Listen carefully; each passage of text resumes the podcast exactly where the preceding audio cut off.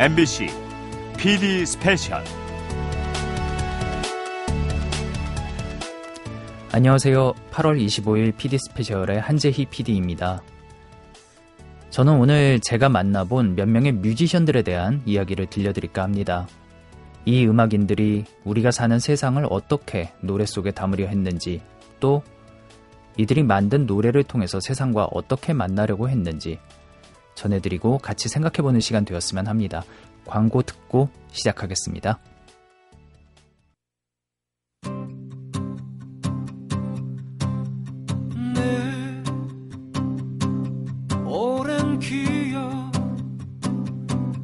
그 가수 백자의 노래 서성이네입니다.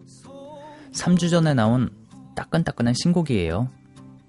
듣기 부담 없는 포크 음악이죠. 그런데 제가 백자라는 가수를 만나보려 한 것은 그의 특이한 이력 때문입니다. 그는 민중가요 노래패 출신입니다. 민중가요. 쉽게 말해서 운동권 노래를 부르는 사람이라는 의미죠. 그래서 이제 대학 들어가면서는 뭐 이렇게 소위 말하는 운동권으로 합류되는 게 크게 어렵지는 않았던 것 같아요. 그리고 어, 노래가 재미있더라고요. 만들고 이러는 게. 그래서 이제 어, 1학년 2학기 때 이제 그런 친구들 모여서 아예 노래패를 이제 단과대 그러니까 상경대 노래패 맥박을 딱 만들면서 이제 본격적으로 소위 노래를 하게 된 셈이죠. 뭐 그런 과정을 거치다가 이제 군대를 갔다가 돌아왔는데 이제 그런 그 그래도 계속 민중과에 대한 갈증이 있었기 때문에 이제 그런 게 그 이후에 이제 그런 우리나라를 만들게 되고 뭐 그 이후에 활동을 하게 되는 거나 뭐 그런 배경 민중가요라고 하면은 보통 방송에서는 들을 수 없고요. 시위 현장 이런 길거리에서 만나게 되는 노래죠. 무언가 잘못되었다고 말하고 주장하고 요구하는 그런 노래. 1990년에 대학에 입학한 백자는 이후 20년 넘게 민중가요 노래패 활동을 해왔습니다. 대학 노래패에 이어서 사회에 나와서도 우리나라라는 이름의 노래패를 결성했는데요. 이 우리나라는 운동 진영에서는 몇 손가락 안에 꼽힐 정도로 꽤 유명한 팀입니다.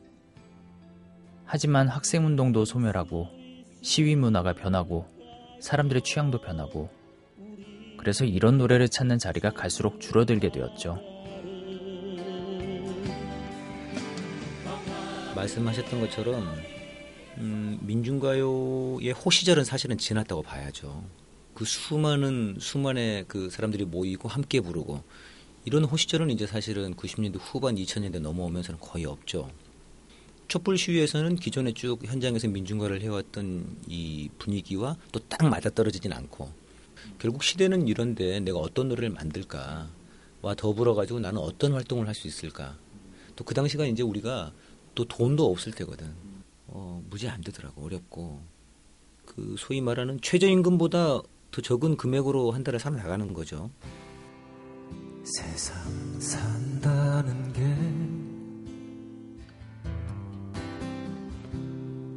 왜 이리 힘겨운 건지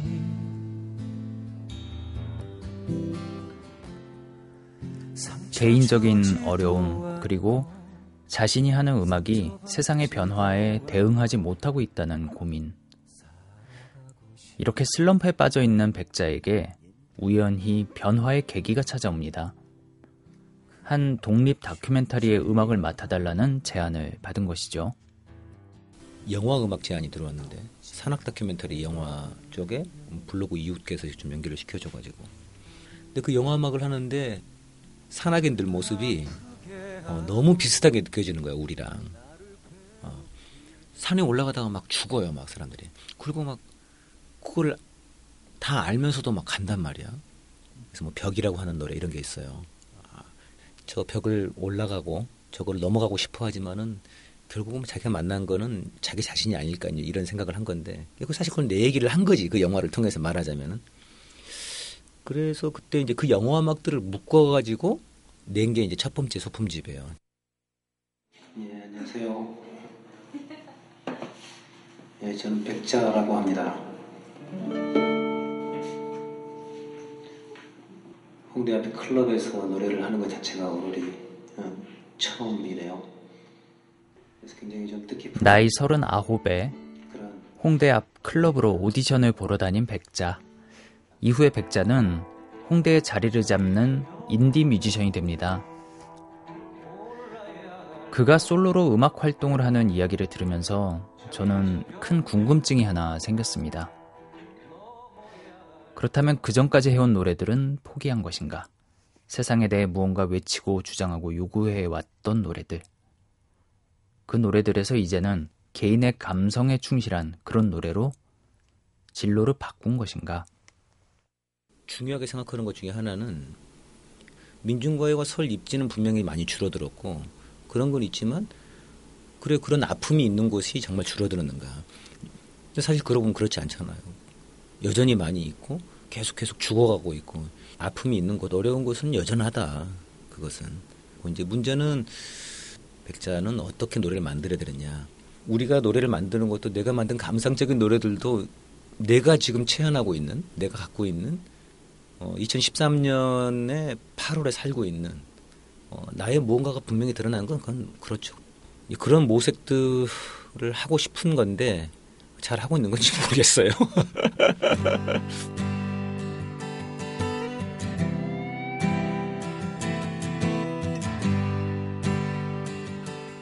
백자의 솔로 활동은 꽤 호응을 얻고 있습니다. 3년간 음반을 석장 냈고요. 단독 공연도 가능해졌습니다. 그리고 인디 밴드들을 모아서 비정규직을 돕는 연합 공연도 주도한 바 있습니다. 예전 같은 강한 투쟁가요가 아니라 내면을 이야기하면서 세상과 호흡하고 세상을 바꿔보고 싶어 하는 중고신인 백자. 자, 이번에 만나볼 음악인들은요, 백자보다는 조금 경쾌하게 세상과 만날 수 있었던 젊은 뮤지션들입니다. 그리고 꽤 인기도 높은 팀입니다.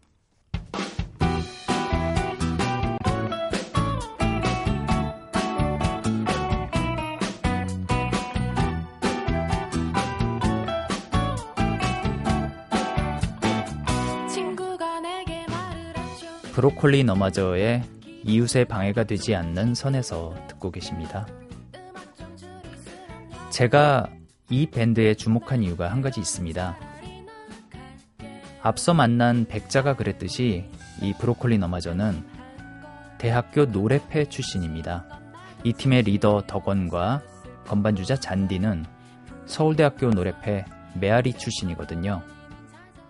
처음의 그 문을 열었고 정말 그 충격적이었던 동아리 방의 딱 모습이 기억이 나는데 굉장히 더러웠었거든요. 굉장히 더럽고 이제 그 동아리 그 민중가요 책들 이런 게 이제 뭐 네다섯 권 너저분하게 이제 있었었고 그거를 처음부터 이제 끝까지 쫙 훑으면서 이제 또 하면 좋은 노래가 많잖아요. 부르다 보면 또 같이 부르게 되고 그다음에 선배들이 들어와가지고 또 다른 노래를 가르쳐주고 이런 이제 민중 가요가 자체적으로 좀 생성되는 분위기는 유지가 제 때는 계속.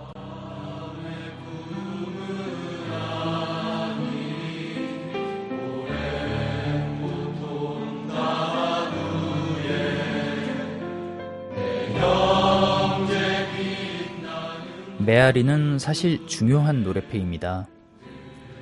운동권 노래만으로도 음반을 100만 장 가까이 팔았던 노래를 찾는 사람들 기억하시죠? 이 노래를 찾는 사람들의 멤버 상당수가 메아리 출신이고 또 음반에 실린 수많은 노래들 그날이 오면 저평등의 땅에 그루터기 등등의 민중가요들이 메아리에서 만들어졌습니다.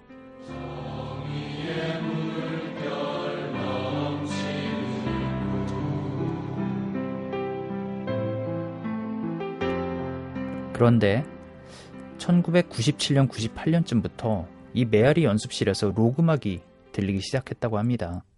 한두 명씩 전기 기타를 잡고 드럼 세트 앞에 앉고 그러다가 록밴드를 만들더니 홍대 클럽가까지 진출했습니다.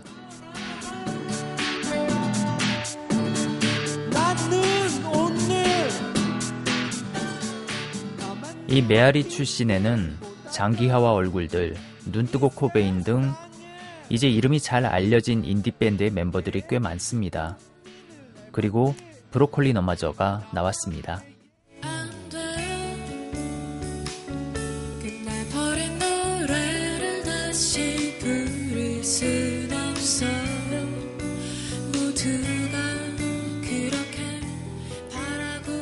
투쟁가요, 저항가요를 불러오던 노래 동아리에서 왜 록밴드들이 계속 나왔을까? 예전 세대의 선배들은 좀 당황하진 않았을까? 그런데 꼭 그렇진 않았던 것 같습니다.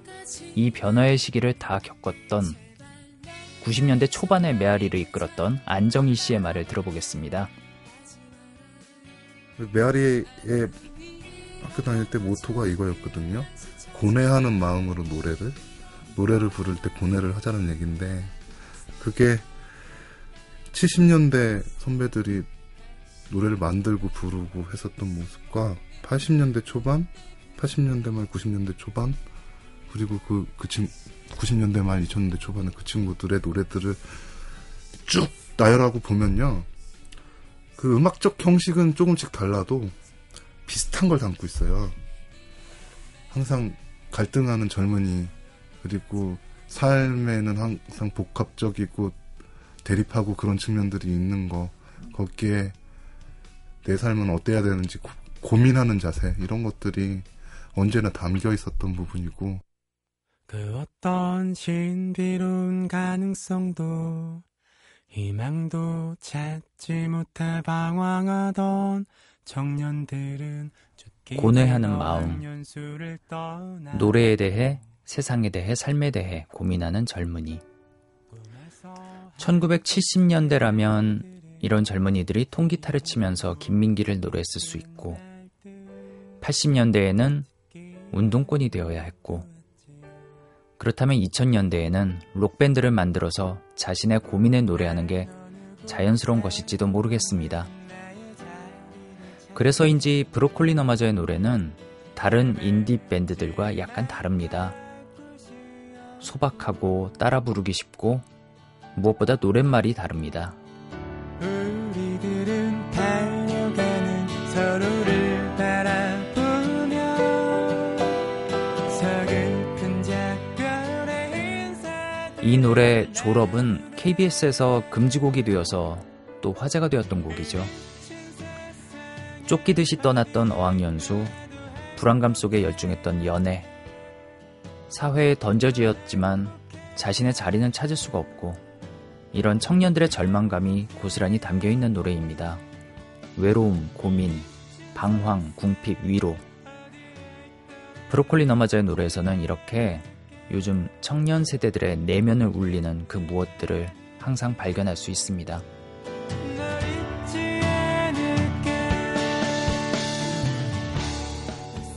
어, 좀 의미 있는 얘기를 하고 싶다라는 생각을 했어요. 그러니까, 본질적인 그 외로움이라든가, 어쩔 수 없는 그런 것들. 어, 되게 힘들어하는 친구나, 어, 뭐 그런 친구에게 어떻게 하면 위로가 될 수 있을까? 잘 안 되는 건데. 뭐 그런 고민들 같은 경우를 많이 담았던 것 같고요. 좀 울분 같은 것도 담았던 것 같고. 근데, 그러면서도 그런 것들이, 어, 어느 정도, 소위 말하는 그 사랑 노래에 익숙한 분들께도 좀 이제 닿을 수 있는 그런 치용을 만들고 싶다고 할까요? 너에게 주고 싶어 브로콜리 너마저는 전문적인 음악 공연장 외에도 종종 길거리 현장에서 노래를 합니다.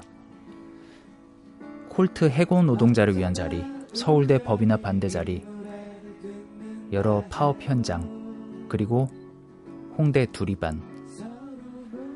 어, 지금 듣고 계신 노래도 홍대 두리반 앞에서 펼쳐진 공연 녹음분이거든요.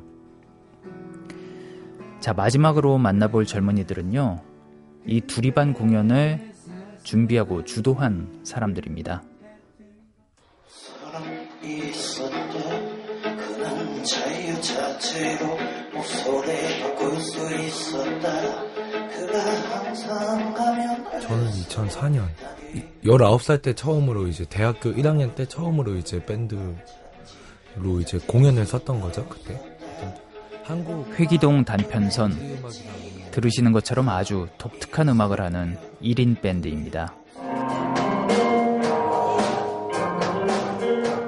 저는 처음에 직장인 밴드로 무대에 올라갔던 게 2008년도였고요. 그리고 제대로 이제 홍대 홍대가 아니더라도 뭔가 인디 밴드다, 그러니까 자작곡을 만들어가지고 하는 팀으로 올라갔던 거는 이제 2000 밴드 영신호의 베이시스트 조영훈 씨. 밴드 활동도 하고요. 공연 기획 일도 합니다.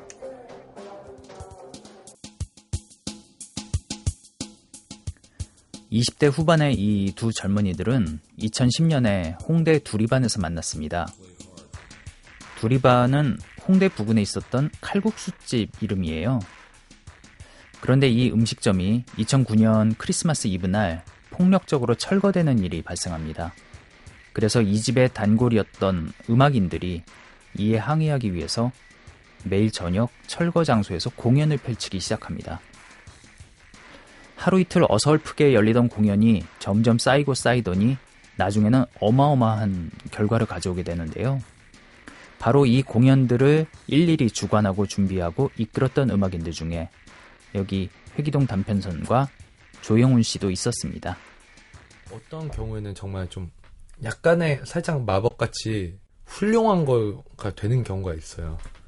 두리반에서 또 그랬던 경험도 있었고 굉장히 많았죠 그때는 50일 플러스라는 쇼를 했는데 거기서 이제 관객이 갑자기 막 하루에 몇백 명씩 예매를 해서 막 홈페이지 다운되고 막 이러면서 밴드도 한 70팀 정도 나오고 근데 그거 갑자기 그렇게 됐어요. 갑자기 한 거거든 진짜 준비하는 기간 한 30일밖에 사실 안 70팀의 뮤지션들이 한 무대에 오른다는 것은 웬만한 국제적인 음악 페스티벌을 능가하는 규모입니다.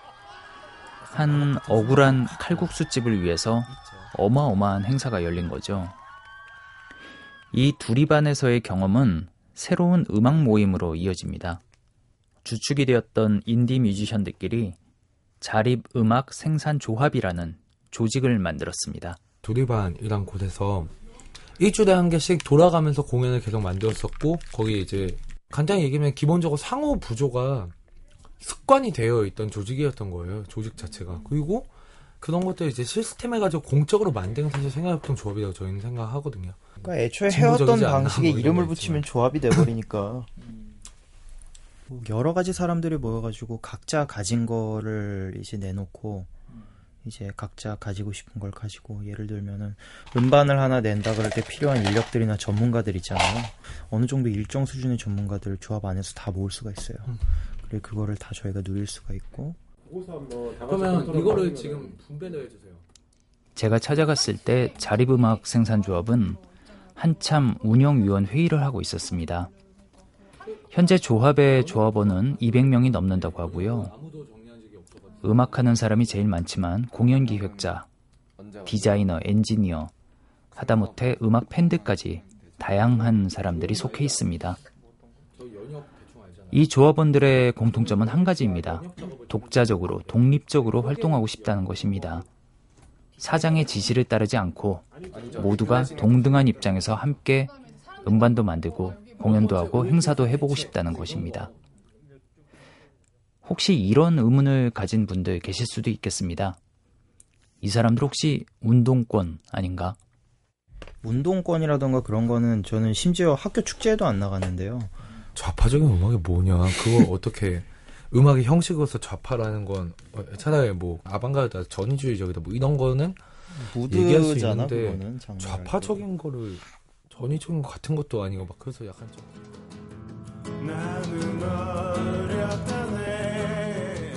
자립음악 생산조합은 독립적으로 음악을 한다라는 원칙 외에는 다른 기준은 없습니다. 그래서 이들이 만드는 음악도 각양각색입니다.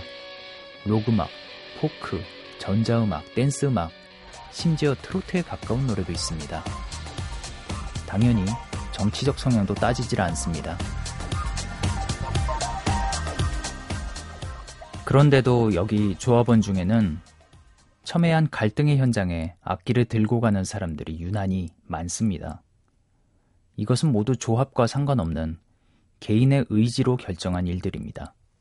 현장 나가면 사실은 저는 기분이 되게 좋아요. 기본적으로 왜냐면은 제가 그런데 기여할 수 있는 기회가 어- 인생에 언제 올지 모르는 기회거든요. 이거는 그리고 그때밖에 안 열리는 데모를 할 때밖에 안 열리는 막 조그만 공간들이 있잖아요. 막 근데 거기서 공연하는 거 되게 재밌어 해요. 저는 개인적인 어떤 needs도 좀 있고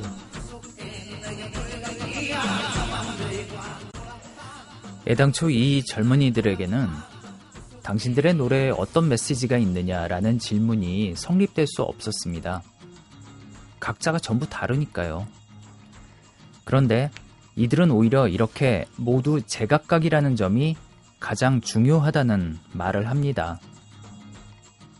이렇게 음악이라는 거랑 문화라는 거 그리고 특히 문화에 숨겨져 있는 그 문화적 다양성이 사회를 바꾸고 변혁을 시키는 무기인 거는 그거는 당연히 맞는 얘기고요. 그 그런 게 되는 사람들이면 되게 좋을 것 같아요. 자기가 할 수 있는 뭔가 예술행위, 창조행위를 갖다가 누구나가 꿈꿀 수 있고 할 수 있는 그게 1인 한 사람 한 사람이 그거를 다 할 수 있게 되면은 난리 날걸요. 밖에서 크게 바뀌겠죠.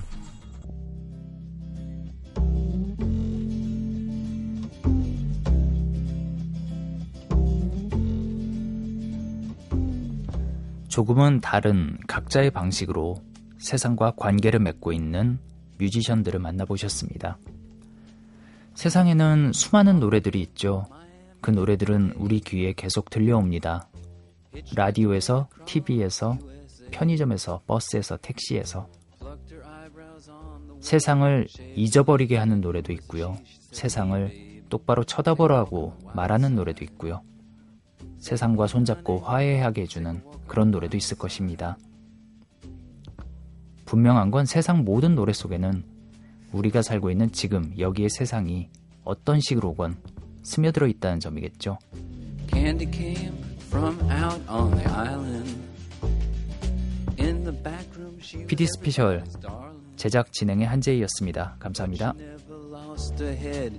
Even when she was giving head, she says, Hey babe, take a walk on the wild side. Said, Hey babe,